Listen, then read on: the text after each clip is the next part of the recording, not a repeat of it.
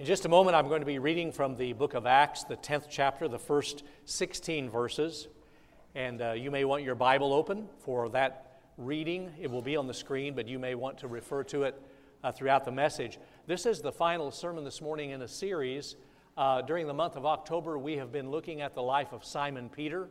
And if you have been away or missed some of them or would like to revisit them, uh, all of those are online, audio as well as manuscript. And uh, it's really helpful to see how it all sort of fits together.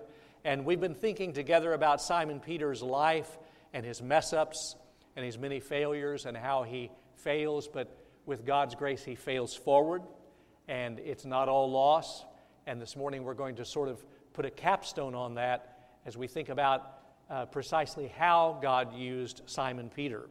And so I, I want to read from Acts, the 10th chapter, uh, beginning in verse 1 and I invite you to stand uh, if you are able. And I'm going to read this scripture aloud that will give us a launch into uh, this final snapshot of Simon Peter's life and work. In Caesarea, there was a man named Cornelius, a centurion of the Italian cohort, as it was called. He was a devout man who feared God with all his household. He gave alms generously to the people and prayed constantly to God. One afternoon, about three o'clock, he had a vision in which he clearly saw an angel of God coming in and saying to him, Cornelius. He stared at him in terror and said, What is it, Lord? He answered, Your prayers and your alms have ascended as a memorial before God. Now send men to Joppa for a certain Simon, who is called Peter. He is lodging with Simon a tanner, whose house is by the seaside. When the angels spoke to him, uh, who spoke to him had left, he called two of his slaves and a devout soldier from the ranks of those who served him. And after telling them everything, he sent them to Joppa. About noon the next day, as they were on their journey and approaching the city, Peter went up on the roof to pray. He became hungry and wanted something to eat, and while it was being prepared, he fell into a trance he saw the heaven opened and something like a large sheet coming down, being lowered to the ground by its four corners. In it were all kinds of four footed creatures and reptiles and birds of the air. Then he heard a voice saying, Get up, Peter, kill and eat.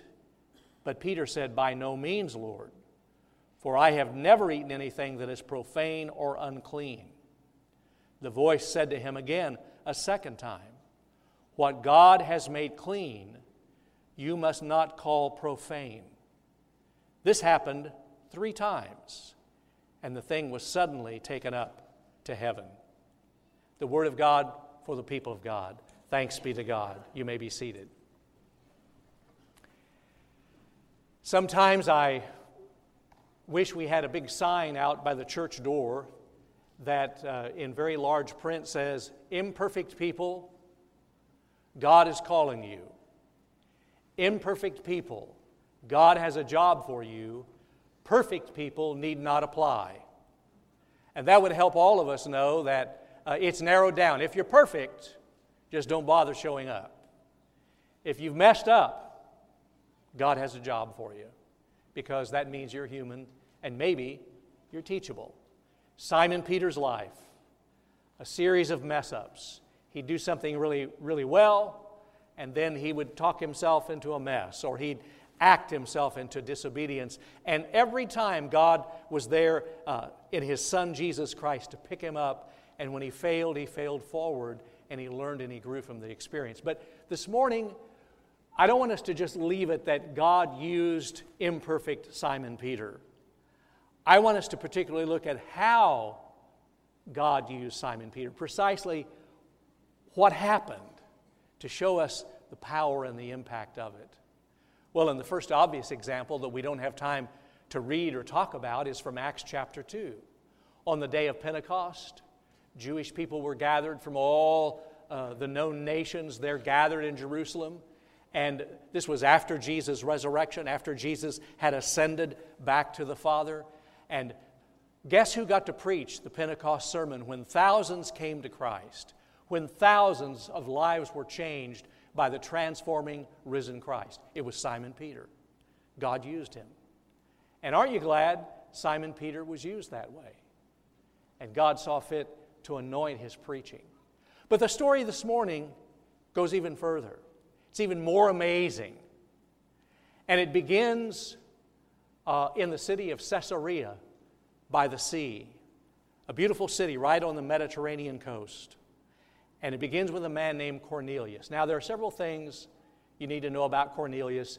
Uh, they were in the scripture, but they're sort of embedded and woven there. So let's lift them up. First of all, first thing you need to know about Cornelius, he was not a Jew, he was an outsider. He wasn't a person of the covenant promise he was a Gentile.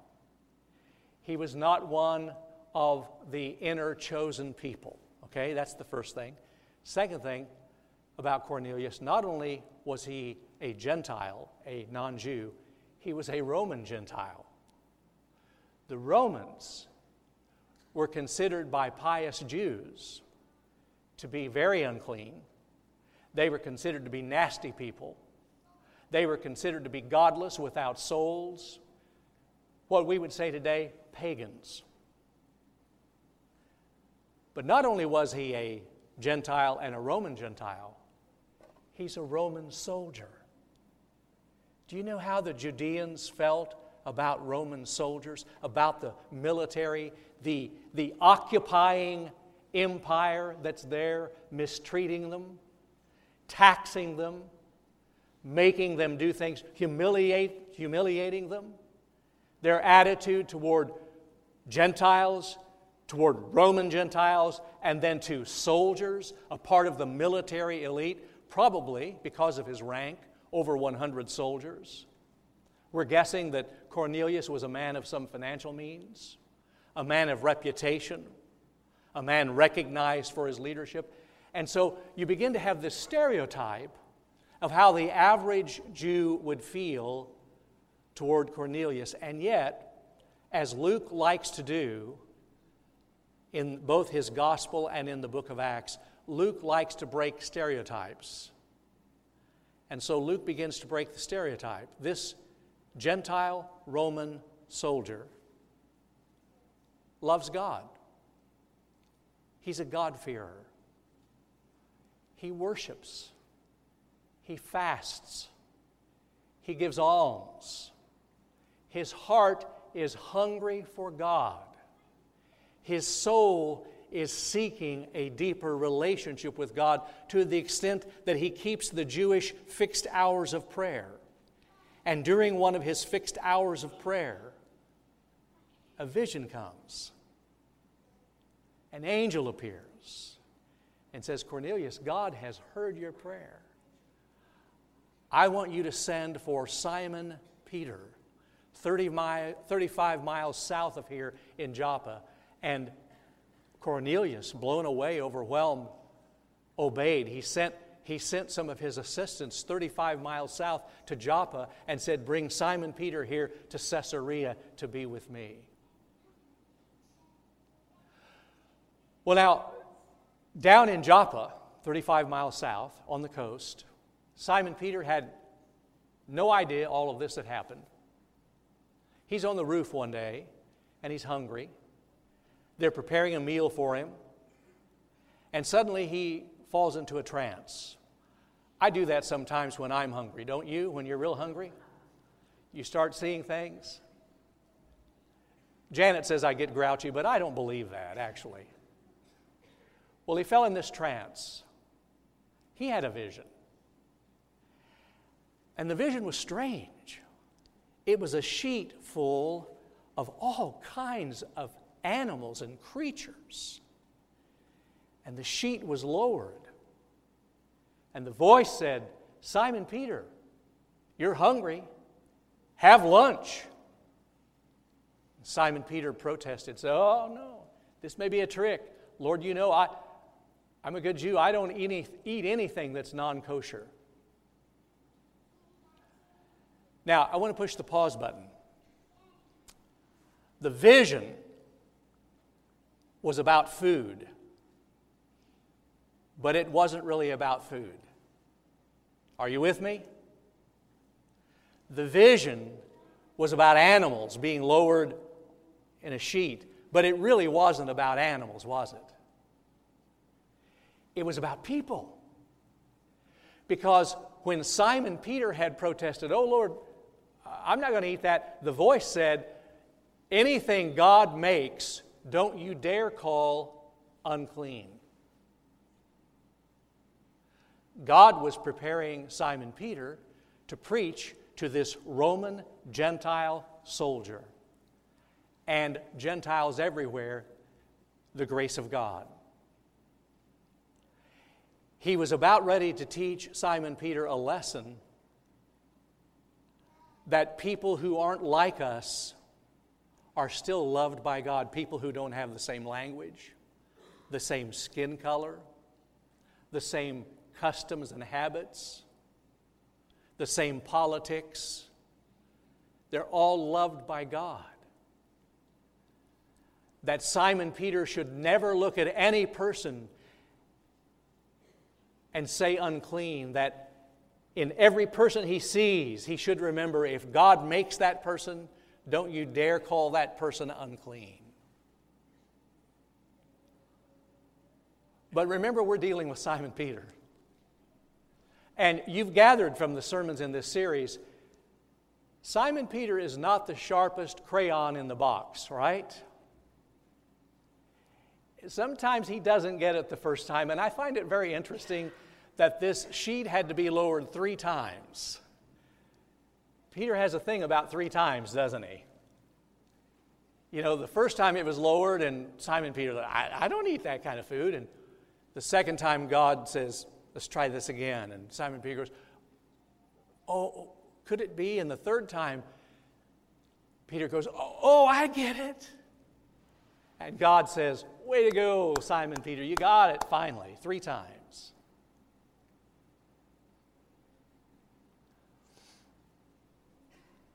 And this is so pivotal because the rest of Acts chapter 10 tells about Simon Peter arriving in Caesarea, Cornelius' house. He shares the gospel of Jesus Christ, God's love for every person. And the story goes that the same Holy Spirit that drenched the lives of the people gathered on the day of Pentecost drenched all of these unclean people. And they came into a saving relationship with Jesus Christ. The very same gospel had the very same effect on all kinds of different people. This is pivotal. This is so pivotal that Luke gives two chapters, chapters 10 and 11, retelling the whole story a second time. It's so historic, it's so important. And here's why. Because a short time later in Acts 15, the church has its first big conflict. They hold a big church business meeting. And they got some people on this side saying, you know, it's fine that people become followers of Christ, but they have to become Jews first. They got to go through our door. They have to do certain good works before they can receive God's grace. And there were these people Simon Peter, the Apostle Paul, Barnabas, James, and others who said, No, no, no. We're not saved by what we do for God, it's what God does for us. And people don't have to become like us to follow Jesus. And there was this conflict. And I know the Apostle Paul usually gets most of the credit in the book of in, in the New Testament for being the apostle to the Gentiles, to the one who champions salvation by grace, not by works. And well, he should. He wrote much of the New Testament. But I want you to know that before the Apostle Paul spoke at that very important, crucial council, Simon Peter stood up and spoke. And he said, I can tell you that people are saved by what God does for them, not what we do for God. That God loves every person, no matter a background. And let me tell you how I know that. And then he told them the story of that day of his vision and then the experience with Cornelius. And the church made a choice about what its message would be. a message of grace, not earning points with God. Do you remember back when uh, Simon Peter made that great confession in Matthew 16? Jesus praised him and said, You're Simon Peter. On this confession, I'll build my church and I give to you the keys of the kingdom.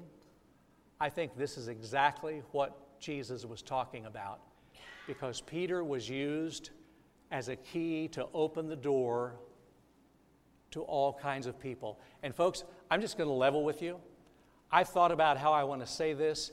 I don't think it's an exaggeration to say that we would not be here this morning if it were not for Simon Peter paying attention to the vision and having the courage to preach that the gospel's for everyone. We wouldn't be here. God used a messed up, mixed up, imperfect fisherman to open the door to all the nations of the world. And if God did that with Simon Peter, what is God wanting to do in your life? You know, we uh, often take uh, such a liking to bright, shiny toys. And when it comes to our toys and our personal gadgets, uh, if they're broken or imperfect or tarnished or flawed, we so impatiently throw them away. In our throwaway culture, our motto seems to be I can't use it if it's broken. God's motto is I can't use you till you're broken. Because when we're finally broken, God's grace can come in, and we're trusting Him. We're aware of our weakness, and we're dependent upon His energy and His power to be a blessing to other people. It was uh, the great reformer Martin Luther who said, You know, God can ride a lame horse. God can use lame horses. And he also said, God can make beautiful sculpture out of rotten wood. And if God can make beautiful sculpture out of rotten wood, what can God do with us? Aren't you glad on the day of Pentecost in Acts chapter 2 when people were hungry for the good news and God was waiting to send the Holy Spirit? Simon Peter get it, didn't get up and say, You know, I don't, I don't think I should do this. I got to wait until I'm perfect. Aren't you glad that when Cornelius, so hungry for God in Acts chapter 10, so hungry to hear the good news, was there with his loved ones and his staff all gathered around in the house? Simon Peter didn't stand up, look around, and say, You know, I messed up some time ago, and, and, and I got to wait until I have, I have everything just right before I can serve God. I have to wait till I have all my problems ironed out, all my doubts and struggle, struggles figured out. No, he just he just let God use him. He failed, but he failed forward. And I wonder what doors God is wanting to open in this world and He's wanting to use you and me. I wonder what service God is waiting to render to the world, to this hurting world of ours, because He's waiting for us to get over our pride and our attempt to wait on perfection rather than to just trust Him and allow Him to use us. You know, in a moment, we're going to sing one of the oldest and most cherished hymns of dedication and invitation, Just as I Am. And that's precisely Simon Peter's biography. We come as we are. If you're here this morning, without Christ, you don't wait till you do a personal cleanup as if we could save ourselves. You come as you are, and you invite Christ to come into your life. If you're a follower of Christ, you, you come as you are flaws, warts, blemishes. And you say, Here, God, make of this what you can. And during our invitation time, there'll be a, an opportunity for you to come, to just pray here at the altar or pray with me and, and, and share your heart. Or maybe to talk with us after the service. But to come just as we are so that God can use us. Let's pray together. Loving God, shower mercy upon us. Have your way with us.